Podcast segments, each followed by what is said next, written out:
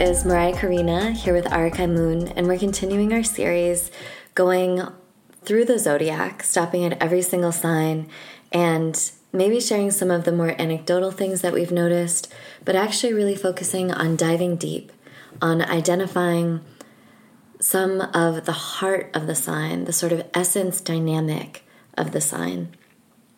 And today we're going to be talking about Leo. I was listening to another evolutionary astrologer named Tom Jacobs, who's really interesting. He channels a lot, and so he has some kind of unique alternative perspectives on some of the signs. But what he was saying is when you're looking at Pluto, and in evolutionary astrology, we see Pluto as the core evolutionary desire of the soul. So that forceful desire that led to even incarnating in this life is mirrored in the Pluto signature. And he was saying when you're looking at some at the Pluto, one of the ways that you can start to enter through the portal is to ask yourself, what's the worst thing that would happen to a person in a lifetime relative to this Pluto? Right. And if you're looking at it through that lens, you can kind of start to get a sense of what is some of the trauma that the soul has gone through? What's some of the karma that they've incurred that's now lodged in their etheric bodies that is driving and motivating their current desires? And this really helps me, as someone with a fifth house Pluto, start to understand Leo. Because if you think you see someone with Pluto and Leo, for example, what is the worst thing that could happen to someone around the Leo part of their being? Developmentally, Leo is part of the social sexual development, our ability and capacity to experience pleasure, to play, to shine, and to be seen. And even when I was starting my spiritual awakening, um, I'd been living in my head for most of my life with a very limited idea of who I was. And I had this super dramatical spiritual awakening my last semester in college. And it's like the Akashic Records broke. Like my entire karma dam just burst forth, and all of this deep information came to me. And you might believe in past lives, you might not. Evolutionary comes from Vedic astrology, so it's rooted in a paradigm that is really strongly believes in past lives. But I think also the past life information is core and intrinsic to the way that we understand things. We learn through narrative, and we're actually able to digest and integrate bundles and bundles of more data through narrative than we are through linear bullet points or, you know, dry non-fictional facts or something like that. And when I was first having these spiritual awakening, I just got these images of lifetimes after lifetimes, whatever you think that might be. But it was information about what it felt to me like information about what I might be carrying in my karmic inheritance, in my ancestral lineage, and in my etheric body. And it was all images of um, being in sex slavery. So, content warning here being in sex slavery, being a child sex slave, being um, gay and murdered, having like my dick cut off and my throat slit and my eyes gouged out and hung up in the central town square for being gay, for my sexuality. I even so much of like being like a test subject, like kind of like a human guinea pig when they were trying to invent diseases like AIDS, being kept in a cage, being served toenail clippings. So many images of being sexually molested by my father, of being like his special little pet, and feeling so chosen by that, so loved, so special, which now that I'm a therapist is actually very common with children who experience sexual assault, is the sense of feeling very special which we know is also very core to Leo. And even having images of lifetimes where, like, maybe I was a muse or maybe I was a priestess, but then having that exploited and stripped and taken from me uh, being in some sort of ceremony, like a female circumcision ceremony, where they just cut my entire clitoris off. Which sometimes I still like if I'm shaving my legs in the shower, we will get these like visceral images of like I might slip and that happens, just to be a little TMI. But I think these are some of the the sort of darker elements of what can happen to us in our social sexual development, in our sort of innocent an almost childlike desire to experience play and pleasure. And I know this is kind of starting this episode off heavy, but I think it's really key to understanding just how deep and core this Leo energy is to our actual energetic functioning and to our ability to express and create.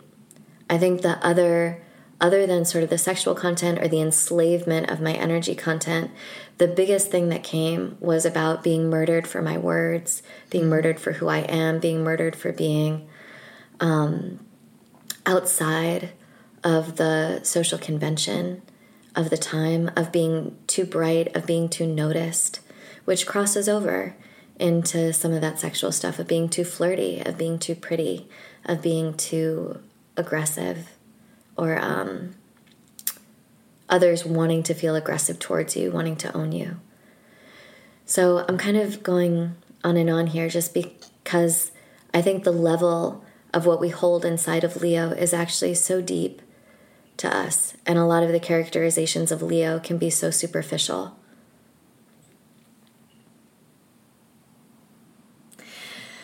Absolutely, and I'm so, um, yeah, deeply rocked by everything you just said.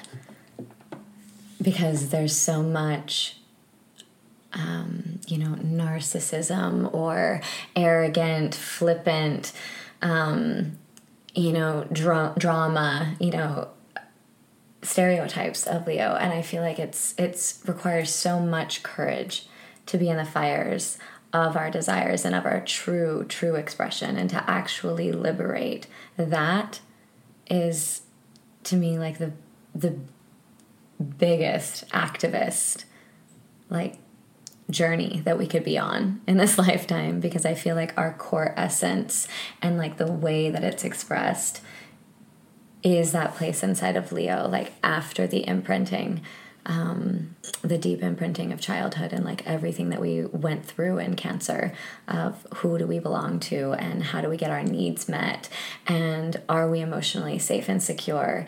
And then that place where we truly experience like what our actual desires and pleasure are and then how do we express that and share it then with the the world in the next you know the rest of the zodiac wheel the signs that come after that. And i think that when people have Pluto or Saturn in the fifth house or in Leo. It's so much those imprints of childhood of like, we are not, like, something is deeply shameful about who we are and what we want. And the extraction of the earth and the extraction of all of our energy, I feel like it's so, it's such a collective wound. But the way that you are embodied and like such a devotee to this. You're such a liberator, you know, and such an ally for people's true oh, essences. Oh yeah. yes. Oh me. oh yes. And that's why I think it's like such a gift of like having you really bring this very gravity real reflection of of the trauma of Leo because then we can move into understanding like what its actual true desires are. But like the value of it to me cannot be expressed enough you know? Yes. Like leo is the heart. It's our heart. It's our ability to love. It's our ability to give and receive. And it's the sun which to me is like our psychological coherence.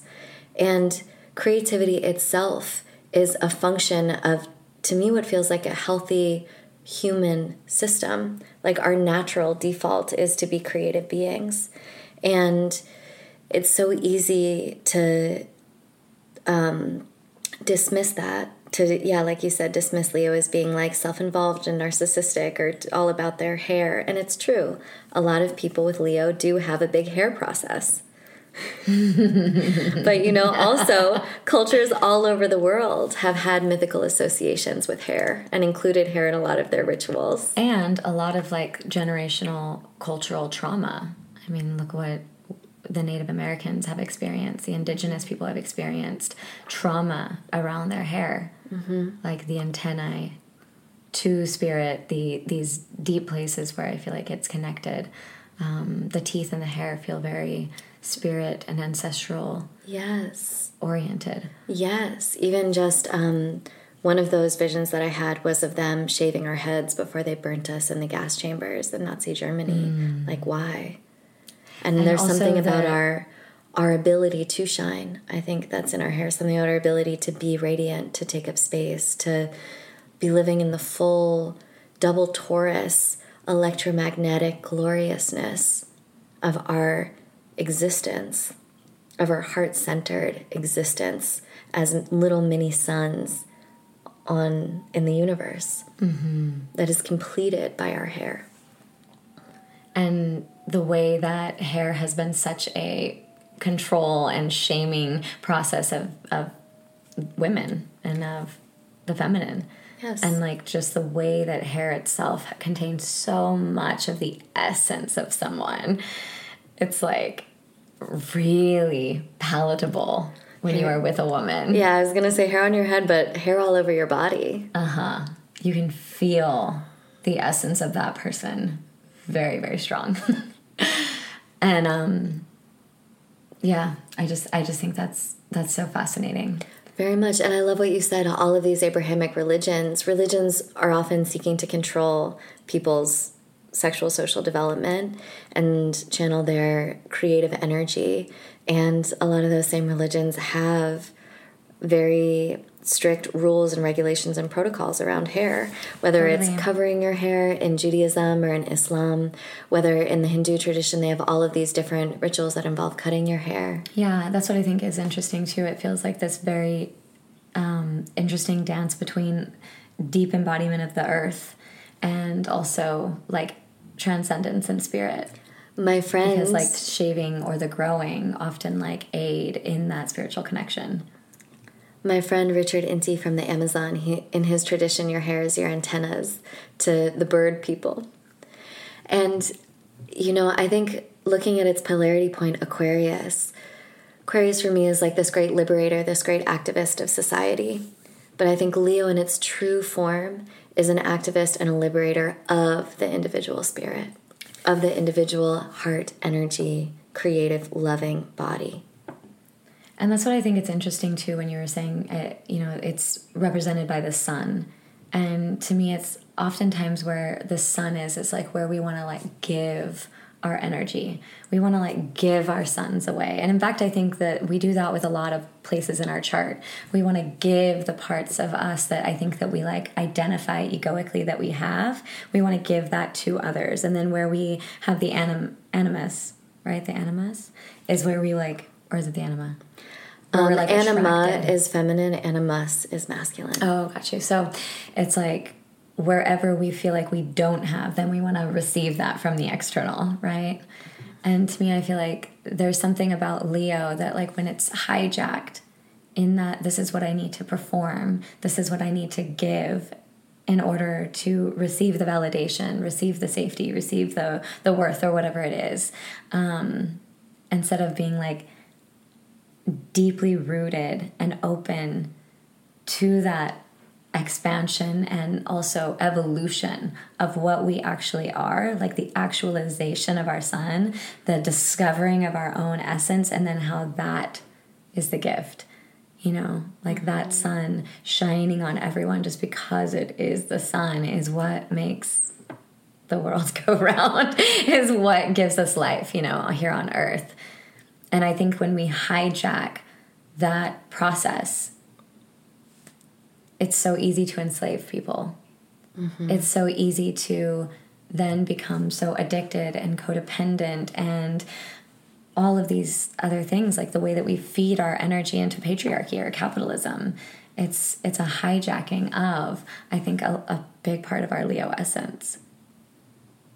Like how we want to even capitalize on our own essence. Mm-hmm. You know Yes. monetize it. Yeah. extract from it mm-hmm. And Leo is also theater, right? In terms of a lot of the signs have a different arts associated with them, and Leo is theater. And to me, I think that's what you're saying, which is where we could just plug our energy into something. um, and not go through that process of finding out what our unique sun is, right? I think that's a real possibility there. And then the other one, in terms of this theater aspect, is you could just be playing a part. Right. Because you're getting a certain amount of applause from that, Right. which is giving you a certain amount of light from that. But it's not actually that deep self inquiry process. It's not actually re- revealing the true light from the inside out. Right. It's conforming to a role. and it takes you out of that soulful evolutionary journey because like to really be in the fires and be real and awake and present inside of your desires and inside of your art you know? We were just speaking earlier about like showing up and making it good enough or not opening the heart because it's scary to like want it so bad that you like only give like certain amount. And there's like a safety inside of that it feels. Mm-hmm. But there's so much sabotage and there's so much that the soul and the like egoic journey like doesn't get to learn about itself. Mm-hmm. Like it gets like stifled in in the process. Instead of i feel like being like i'm gonna go for this and then i'm gonna be humbled by this in the expression of my dreams or in the expression of my art you know? And that to me is where Leo is actually really sensitive. We're still in, like, if the first quarter of the zodiac, the first four signs are really about the evolution of the self. I feel like the second quarter are really about the evolution relationally.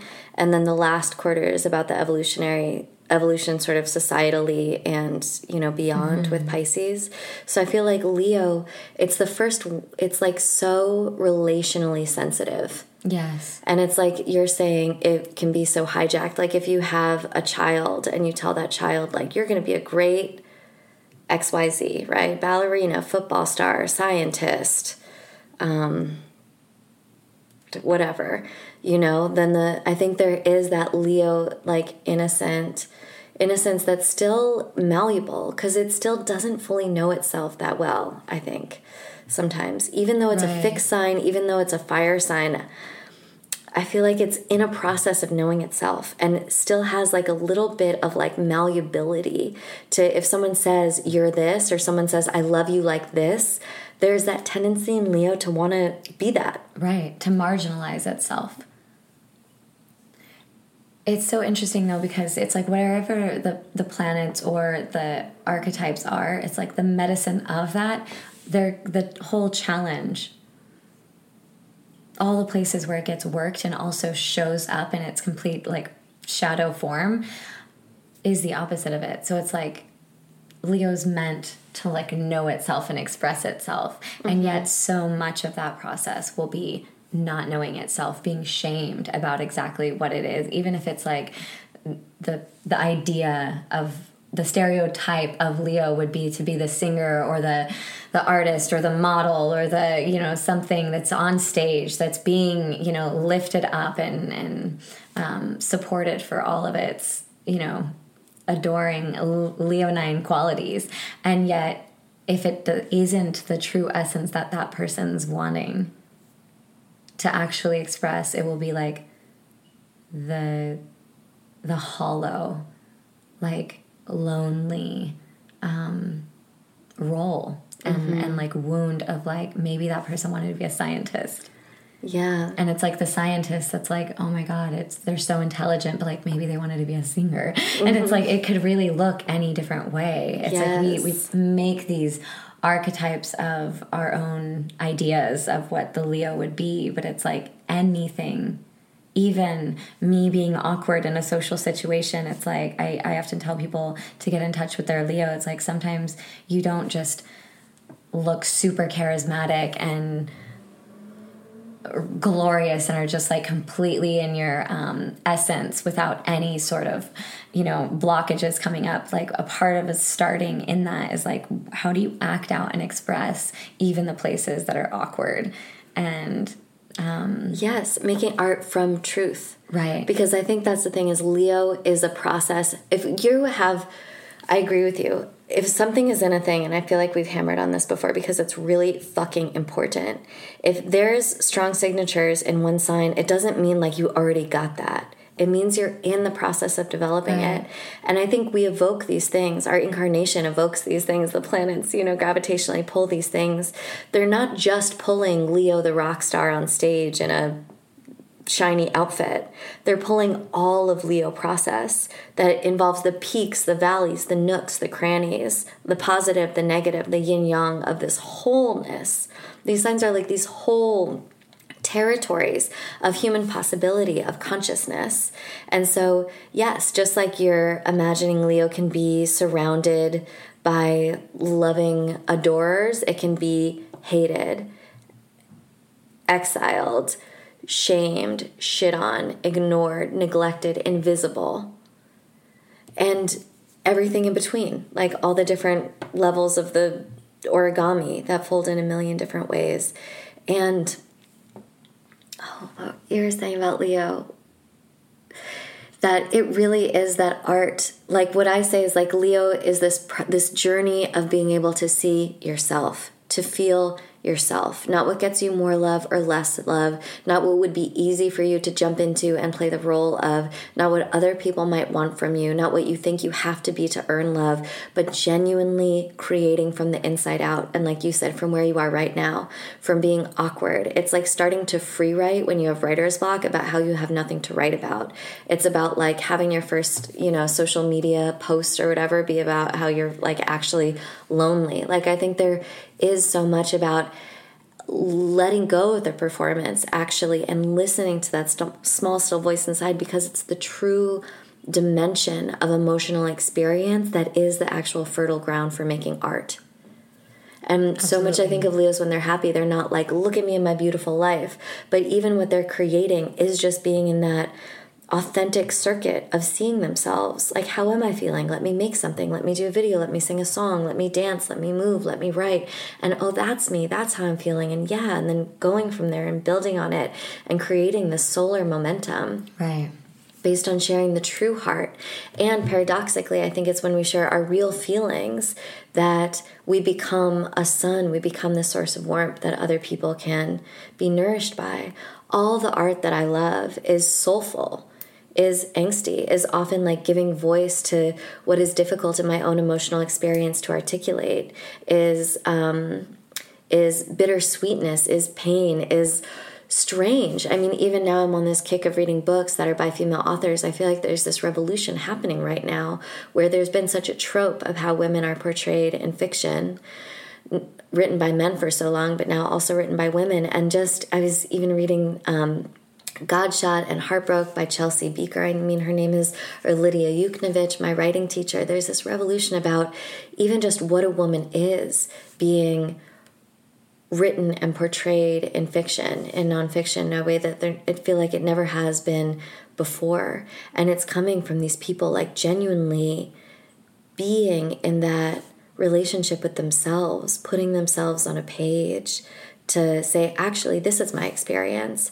outside of those writing tropes of like he said and she said, and well, then I thought, and I looked to the horizon, and outside of the way in which that character has been written and defined before by men, by the tradition, by the um, conventions of writing. Mm. And that is what moves art forward. That is what moves the possibility of what even being human can be forward. And I feel like it's such a journey of like really trusting the muses, trusting the expression, trusting the process. You have to allow yourself to kind of leap off of the ledge because you don't know what it's going to be like as you fall into the abyss of that but trusting like that the way that you fall or fly or whatever is a part of the entire artful performance, the worshipful performance of it mm-hmm. all, you know? Because yeah, like there's something about like when I'm singing, for instance, I have enough trust in my voice, but I also have enough trust inside of the experience of sometimes it's my own blockage. Say a note starts to come out weird, and I'll just follow it and allow like whereas other people might like constrict and try to sing around their blockage and I'll just like sing into it because a lot of times it's sometimes it's my blockage but a lot of times it's actually a lot of other people's almost like their experience and their constriction within it. And I feel like as I'm singing into mine and allowing it to unravel, it like frees it up inside of the people that are actually participating or witness, you know, watching me. And um, I think that that's something I've noticed too with like different leaders. Um, you know, like Heather, for instance, one of our friends. Shout out Heather if yeah, you're listening to it. We love you. She's an epic Leo. Hallelujah. An epic Leo, and and forever I've learned so many things by the way that she shares her process and the way that she leads in that it's like there's a leadership quality of, of Leo. And um, the way that I feel like it's like having the ability to bring your own process and vulnerability through while you're meant to be the leader, while you're meant to have everything like together or anything. It's like there's there's a a real wisdom and and discernment i think inside of that ability for a leader to bring in their own challenges or vulnerabilities inside of it without it like completely like taking over everything but also being able to be offered into the collective and transmuted in front of everyone that allows for the entire group process to receive that transmission you know mm-hmm. um, i just think that's such a a powerful piece which it kind of made me think of when you're saying the women being written in fiction i think oftentimes women need to like wrap them their own process up in a pretty bow and then offer it you know and it's like of course patriarchy men everything but it's like our own like women's experience of trying to wrap their own experience in a pretty bow before before offering it out mm-hmm. and it sounds like that's having a huge transformation of just like this is my experience and kind of being in that like what you were saying the Lizzo being like I am 100% that bitch even when I'm screaming and crying. Even when I'm crazy crying. Lizzo has that song. It goes I'm 100% that bitch. And people will say that part and be like empowered by it. Like yes I am 100% that bitch. And she just wrote this thing on social media and it's like even when I'm crazy crying is the next line and people don't say that. And she's saying you have to say the whole thing is the spell is the magic is the medicine because it's like you don't just love yourself when you're feeling like mm, i'm that bitch. You love yourself and you feel you embrace your wholeness even when you're crazy crying. And i feel like that's such a a representation of what we're speaking about in leo of like really the part of Leo would be devoted to like not only the parts where it's like looking good on stage or feels put together or feels that it's expressing what everyone know like what it knows that everyone wants, but that devotion to like actually just expressing it all. Yes. And discovering it all and off, that be the offering. And I love what you're saying about the leadership because whereas the polarity point Aquarius is ruled by Saturn and does have a lot of leadership potential because it is leading from the outside looking in, right? From the top looking down, from like this full structured systems analysis understanding. Leo is the sun, it's leading from the center, it's leading from the heart out. And I think it is when it's able to, yeah, like with awareness and with, you know, right timing and all of that, find what's going on in its own process and um, it sets the tone for everything else. And it determines how much play, how much joy, how much vulnerability, how much yumminess, how much warmth is allowed in a system or not. And it makes me think of um, if it is theater, there's so much anthropological and cultural study on the sacred role of theater, mm-hmm. especially in ancient times, and about how a group of people come and they're in this deep spell of being an audience member, which is such a particular state of consciousness.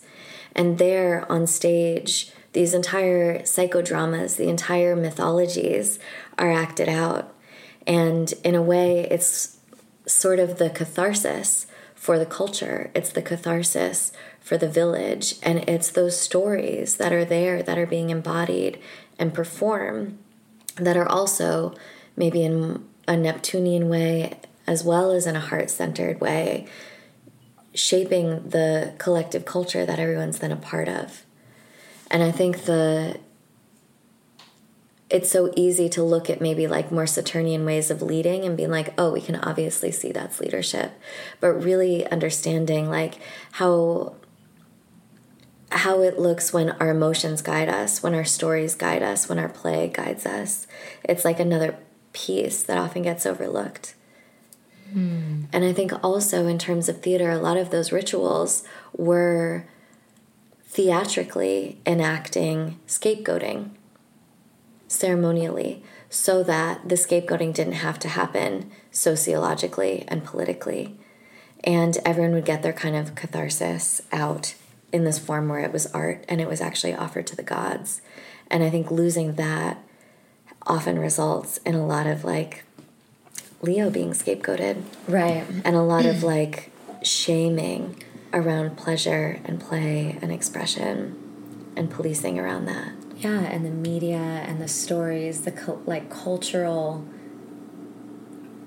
like rituals, theatrical rituals have been hijacked.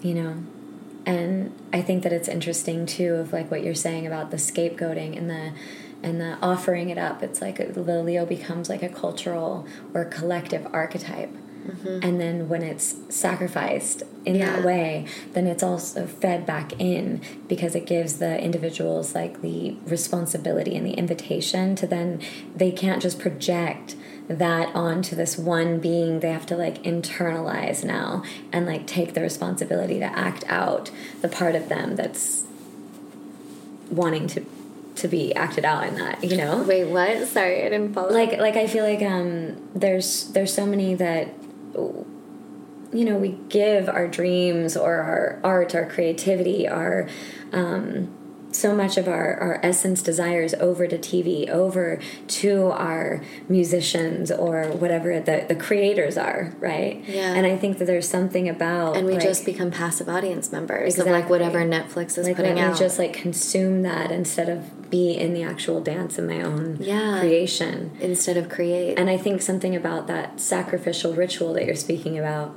um, that we no longer have in in like as conscious of a way right mm-hmm. um, i think we're definitely sacrificing our celebrities um, i think a lot of celebrity now is scapegoat ritual right actually it's like but not as conscious no not and, at all or not conscious at all right and and and therefore it doesn't give the audience the like baton of mm-hmm. responsibility mm-hmm. of like now this is the place where you we offered up, we sacrificed it, and now you internalize that and, and integrate that within yourself and find your own artful expression. No, it's just find a continual scapegoating ritual where nothing ever right. gets completed. Because there's this thing about needing to, you know, being seduced putting the the Leo up on the pedestal and then wanting to take it down because there's a mm-hmm. place where we've lost our power or mm-hmm. our creative authorship inside of that. Mm-hmm. And that's still staying in that victim mentality. Totally. You know, and I, I think it's really powerful, the, the Aquarian, um, because there's also a deep scapegoating in Aquarius. And just the fact that it's like represented by Saturn, I always feel like in order to be an artist, in order to really truly be able to give yourself a chance not only to just be an artist, but also just to be in touch with your own desires to be in touch with actually expressing your desires in a way that is empowered, you need to take authorship. You need to take responsibility and create that container. And oftentimes we are longing for the container to be created for us.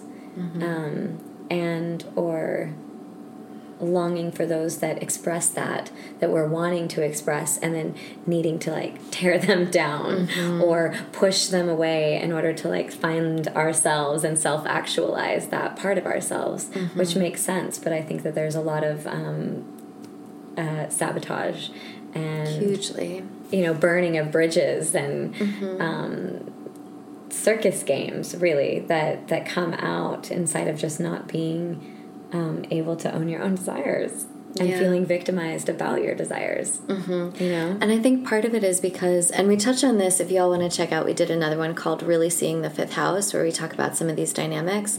But I think part of it is because entering into that fray of putting yourself out there feels so scary and so terrifying you know, like we do live in a very narcissistic age. You're either a scapegoat or you're a golden child.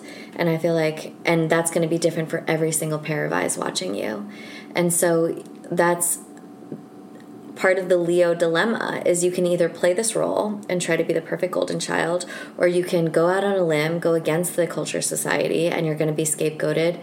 And you're going to get this huge mix of both no matter what. It's like you were talking about in Australia, they have that saying called tall poppy syndrome, because if anyone even tries to stand out, everyone else is going to try and push them back in. And, um, cut you down to size. Like Yeah. if the tall poppy gets cut is the idea so that everybody stays in this kind of mediocre controllable range of their own expression. And I just feel like even Jessa Reed, shout out Jessa Reed if you're listening to this, you're one of my all-time heroes. Just like this meth addict turned stand-up comedian turned channel who teaches on manifestation. Genius. Go check her out, Jessa Reed. But she has this thing, there was one moment where she was poised to almost become famous. She was at that level and had so much support behind her. And she realized that she was sabotaging her own fame because she didn't want to be hated. And part of being Right. in the public spotlight, part of putting yourself out there, you know, it's like Leo, wow, you get in touch with your tender heart of hearts. There it is, your beautiful little sprout, and you put it out there, and you just get pummeled with love, hate, being ignored, being this, being that, being um, hunted by people who want more of you. It's not necessarily fun. Um, and so I think that's one thing for Leo to be in this little, you know, heart listening process with itself. But that's what I mean the sensitivity to of, being relationally with it is you're putting yourself out there and you're just making yourself so vulnerable Absolutely. To what exists. Like being famous is being hated. Like anything you put on the internet is just going to get like hate comments Yeah. mixed in with everything else. And it's one thing when you are being a role, there's a little bit of a guard and detachment or uh, yeah, a shield around that because it's not your your your deepest of places being expressed, you know. And I think that that courage and vulnerability is so profound inside of Leo and is so vulnerable because it's the thing that gets shined out. And we do live in a society that's extremely shamed and repressed and monetized. And i think that where you have that tall poppy syndrome like experience like where we have the places of true power liberation and that devotion even if it's in the process like like nobody's like in true power and liberation at all moments with who they are. But when you are expressing that it will trigger the parts of people that are repressed the parts of people that are in um, yeah uh, in shame of their own desires in shame of who they are. And that part of them that they are killing inside of themselves will come out and try to demonize you. You know? It's it's very i would love to be like if we if you just open up you'll have endless support. And like The opposite. it's the opposite. Bi- bitches will try to tear you down. And i think that like what feels so powerful about rap is um and i think of beyonce. Like there's like a fierceness that i think that we have to really a fierceness and a devotion to a yourself and like that endless you know discovery of oneself no matter the outcome and that mastery around being able to offer it and then also um, like be open to sharing in that tantric connection with the audience and then also being able to let go and detach from their adoration or their approval their validation right and then the other piece is a devotion to i think what are you like what what are you expressing for beyond just yourself you know that i think like the muses for instance you know? Yeah. like who are your gods who are you know the if you're if you're singing wh- who are you really singing for and Mm-hmm. something about that in my experience anyways something about that devotion allows for that to be cleansed inside of like whatever human invalidation that I might receive or Yeah. whatever times that I might be the golden child it feels so good like Sia she says if you believe the good you'll also believe the bad and I think that's so powerful because I love it when I feel like the golden child I love feeling adored, right? And and received and like I'm making a difference and an impact. But I also put it on the altar when I feel like I'm being Black Moon Lilith and I'm being demonized and scapegoated. And I put it on the altar of what I actually am creating for mm-hmm. a lot. And I think that that gives more fuel to um, the fire of my of my creation. And that feels really like an antidote to this or or a powerful filter to try on mm-hmm.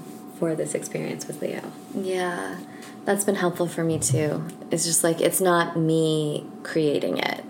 It's like even the sun shining is being lit by, you know, mm-hmm. um, these stars burning inside it. Even it's being fueled by, you know, maybe many, many suns all connected together and maybe a big galactic sun at the center or something like that. like, yeah, that I am creating, um, that creation is happening through me. Right. And it's not always just you that they're demonizing. Mm-hmm. Right. Right. They're demonizing. And like really taking it, it's like that that journey of like the self and the other feels really strong in that Leo Aquarius axis of like how that artist is all about the self, but it's also this, yeah, collective prayer, mm-hmm. collective archetype. Yes. And it will be glorified, worshipped, and sacrificed. and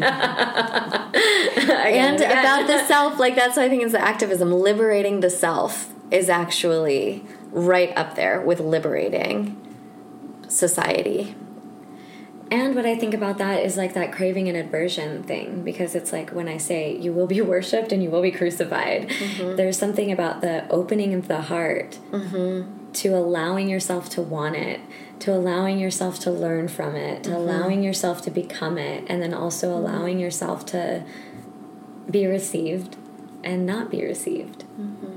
And like how much learning, because I think that so many times we can be like, oh, I didn't do it right, or that there it feels like we're like clinging to the the part of the process where it's where we're actually getting that Leo validation mm-hmm. that you know we've been received, we've made an impact. But I think that actually the feeling of not being received, of not making an impact, of of being you know of doing it wrong, of doing it wrong, of being of being wrong, mm-hmm. like just straight up who we are is wrong. I think that is just as much a valid experience of Leo. Like it's yeah. a valid part of that transformative process to purify our own Leo expressions, you know? Yeah, and now these days it's like if that's happening, I also think I'm doing something right. Yeah. Because if we really do find what is our creation to bring forth, what is our unique sun to shine, it's not going to be for everyone. You know, so I think part of right. that addictive loop to doing it right and being well received is part of what keeps us from our essence. Right. Exactly. So yeah, there's learning in there and there's always more learning. And I know we're getting to the end of our time. We focused a lot on creativity, but I do think just pleasure and sexuality is a really big part of here and playfulness and um uh, just I think something that I've gotten a lot of flack for in my life is being a flirt, and um, that that's been so sh- shamed. And so I do. I think it's like there can be a real immaturity in Leo, obviously, and like a uh, and an immaturity in the way that people respond to Leo. Also, but I think in terms of like, there's a big difference between someone who's a flirt and someone who knows they're a flirt. First of all, but um, but I just which is also another word I think for seduction. Yeah, and sharing desire. And sharing fire. and play mm-hmm. with and that. being playful. And being playful with that. And inspiring why people put down seduction and flirtation is because it inspires desire. And then they feel victimized by that desire oftentimes. And then they judge it or they run from it because they lost themselves or, or they are afraid to lose themselves. Yeah or they try and own it and control it and lock it up in a little cage or in like a repressive religion or in a golden castle because um, they don't trust it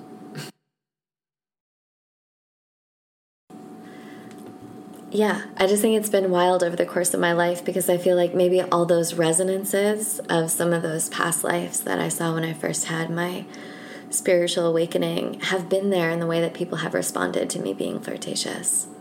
That I really have been able to see the way that people respond to someone expressing, in my case, I think very innocently, like pleasure, joy, playfulness, and the desire to share fire.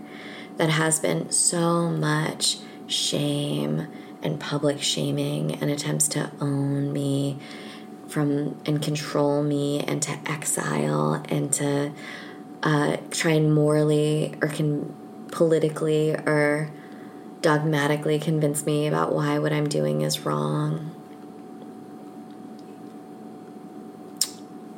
I think those experiences mirror where we are in terms of a society and a culture relative to that energy. I don't think that we speak culturally about the sexual expression of why the witches were so tortured and the gay, and gay people included. And the um, lizards. Exactly. But a lot of it had to do with with uh, sexual expression and just independence and you know this this desire for for pleasure and ind- yeah independence. And maybe that's part of why Leo is relationally sensitive also is just how heavy that is in the karmic memory or in all of our etheric bodies about how we have had to shift and modulate and hide and then reveal in you know socially allowed circumstances this aspect of our being. And i think what's so interesting too is you know with monogamy and um, just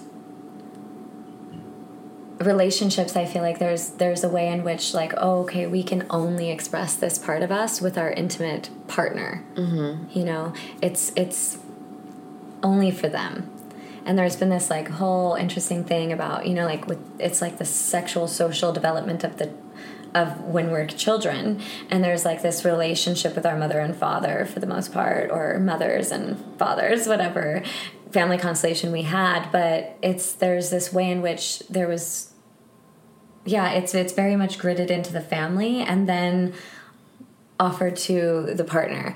And I think so much of that also gets yeah, contorted and controlled. And we become susceptible to each other's shaming and shutdowns and roles.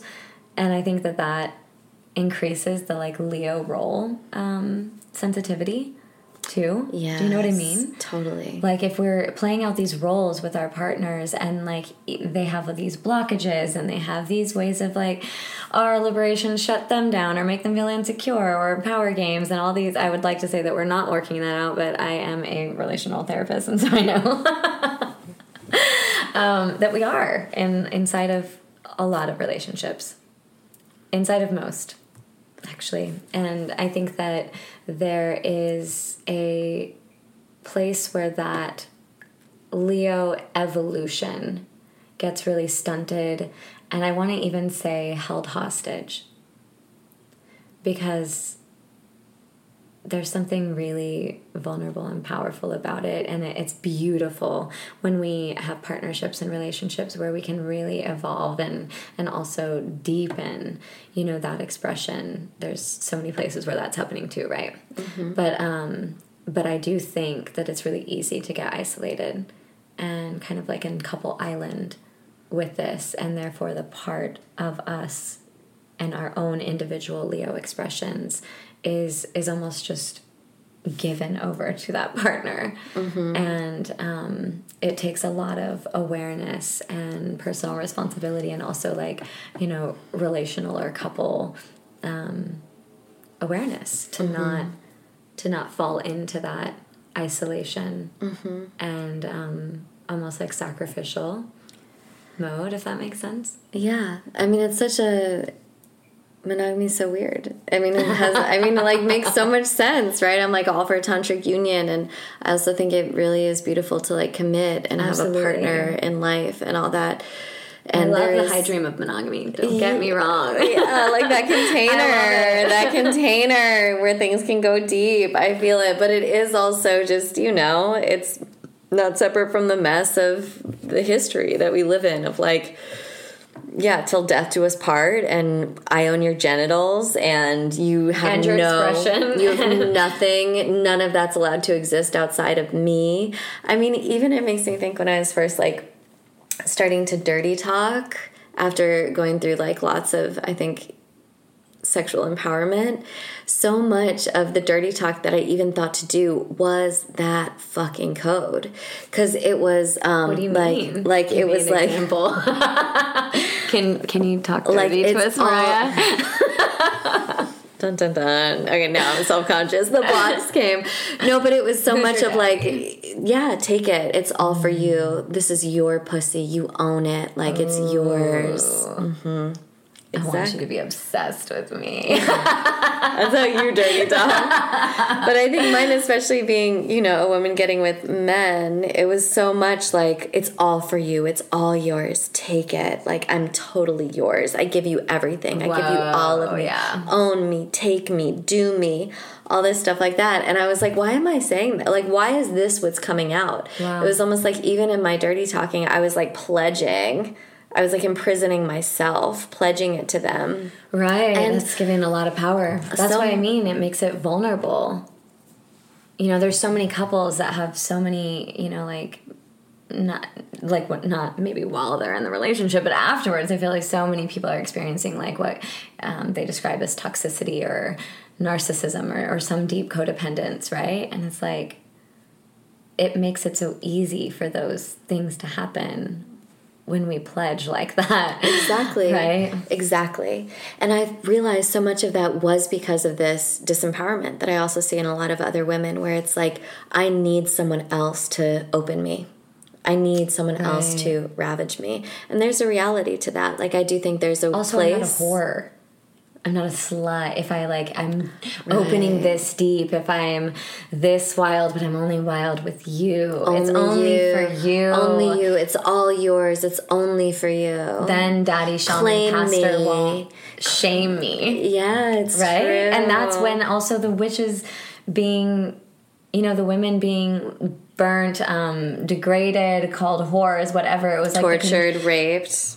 Yeah the complete control and domination of the woman was because there was a threat to that it's all you Mm-hmm. there was like maybe it's maybe there's multiple maybe it's not just only yours Yeah. you know and maybe a woman can have her own life. is like oh no then you're a fucking whore then we need to kill you. Yeah. Like your autonomy is so threatening to me. I need to kill you. your pleasure and power is that threatening Yes. And I was even in a relationship with someone who so loved the idea of empowering me. And then as soon as I got empowered, tried to tear me down because it was like Mm. him being the one empowering me is still he's on top he's, He's the king and i'm his little pleasure bunny just feeding him energy and warm feminine yumminess and he gets to feel good about himself while he has me in the cage and then as soon as i was like starting to feel empowered and challenging him and actually seeing us more as equals Right. he hated it freaked out and tried to destroy me and it was because of that autonomy of existing on my own Can you love and support someone, no matter what gender they are? Can you really support their blossoming even when it doesn't just directly feed you back? Mm-hmm. I feel like that is such a crucial part of our evolution that I would love for us all to really be devoted to learn how to love each other in this way. And You I feel know? like Leo actually gets put in this thing as the narcissist where it's like I need to be special and everyone else needs to bow down to me and when it's actually like you need to be special for me so much of the time. and you know what I mean? Not the Leo, but like that's what society's saying. Yeah, be special for me. Give it all to me. Give it all to me. Even when you're seduced, like I, I can be guilty of this too. Like I love seduction. Mm-hmm. I love being seduced. And then when you're actually seduced, it's like vulnerable because a, it feels vulnerable to be seduced, and b, is it really me? Is it is it special? Is it special between it, or am I being used? Or like, remember what we were just talking about? Mm-hmm. Like, if you think the person is doing it with multiple people, then it's like Yeah. that kind Then of it doesn't feel- contraction can come in of like, oh, is it is it special? Is it not special? Is it me being used? It's like that vulnerability of the the energy shared, the power and the desire that's like really triggered and i think that is a part of us that that um, yeah is worthy of purifying and like being being with that because I think that's the other own. that's part of that contract of that like tradition heteronormative monogamy is like on the one hand be special for me, give it all to me, but on the other hand I will give it all to you because you're telling me I'm special. right And that's I think too like where the son can be like um I think a lot of Leo fifth house stuff also indicates a lot of like father dad stuff. And I mean that was also a lot of what I was playing out with that person. But um for example, but I think it was, right? It's like everyone wants to be kind of like daddy's little girl because on the one hand you're giving it all for the love of the father, but on the other hand, you're getting all the father's love telling you that you're special. It's like and this all the mutual safety and all the support it's this mutual the- agreement of specialness. absolutely again it's it's it really plays on a lot of like golden child scapegoat narcissistic parent government pastors Pastor Shaman Daddy, Daddy Shaman Pastor. yeah all of those themes you know and i think the way that we play that out with each other is like for me i really am devoted to learning how to love Mm-hmm. people um, in a way that is still supporting their bloss- blossoming even if it doesn't feed me Which, You which know? I feel like is like for me healthy Leo. For example, like with that guy that I was dating, it was like once I started threatening him and I wasn't just like feeding him energy, he felt um, threatened by me and needed to affirm his dominance in the system. And then, of course, we went our separate ways. But I really think it was like instead of this pact of specialness, I think it's like I'm special and we're all special. Like to me, that's the real open hearted, the generosity of spirit that is Leo, is being able to uplift everyone because you know you know when you're in like a circle and people are going into the center and dancing what's going to make that the most fun is everyone expressing and Yeah. feeling good you know if you're in like a cipher of everyone freestyling what makes it good is when you're amping everyone up saying yeah yeah yeah yeah get it yeah get it you know And that's what I think is that like Aquarius Leo, and I think I mentioned that in in our fifth house podcast. But that Aquarian Leo dance can feel like such a game to me Mm-hmm. because it's like if if I'm gonna be in my Leo and then I jump into my Aquarian and then I allow that space, those questions, those me playing the pan flute to the person and see how they can be the Leo, and then we all jump back, and that's that cipher that you're talking about. It's like we're all creating this Aquarian container where we can all be Leos, but have a certain place. Like we don't lose, we don't meld into like one big blob of essence or something. We don't forget our shininess. We don't forget what's unique about us. And I think that that's something that's really a powerful part of Leo is it doesn't have to just be like I'm the only special one, but it can really know its specialness. It can really know its essence and its power and also simultaneously be like this is everyone else's and like let's learn that Yes.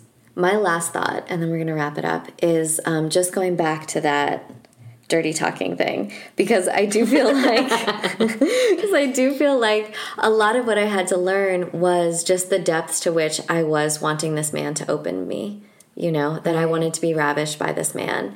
And it was so incredibly disempowering. And then I saw these men as like these gatekeepers to keeping me from what I truly wanted. And um, then I would engage in all kinds of like role playing in order to get them to fall in love with me so that they would open me. And it was this whole very um, codependent dance as opposed to it was and to me that's also in that shadow element of that pluto my pluto fifth house stuff because it was like wanting um, wanting it to come from the outside and thinking if i can figure myself in a certain way then the outside will want me and respond to me and be that audience clapping and allow and tell me all the things about myself and you know show me the way and lift me up and all that kind of things. Whereas even as a woman identified person in an assigned female body, right? Even in the more like receptive yin polarity of things, I can still be responsible for my opening.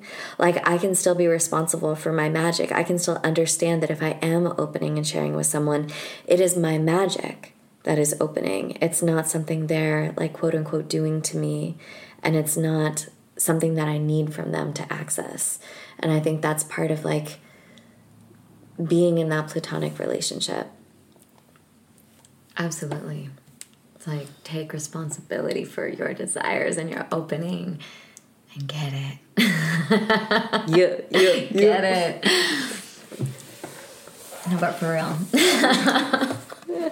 Inviting that invitation, like you were saying, that like yin aspect can still can still take responsibility and like invite that energy that it's desiring. And be that. And be that. Transform into that. Sweet. On that note we love you all. And we'll see you next week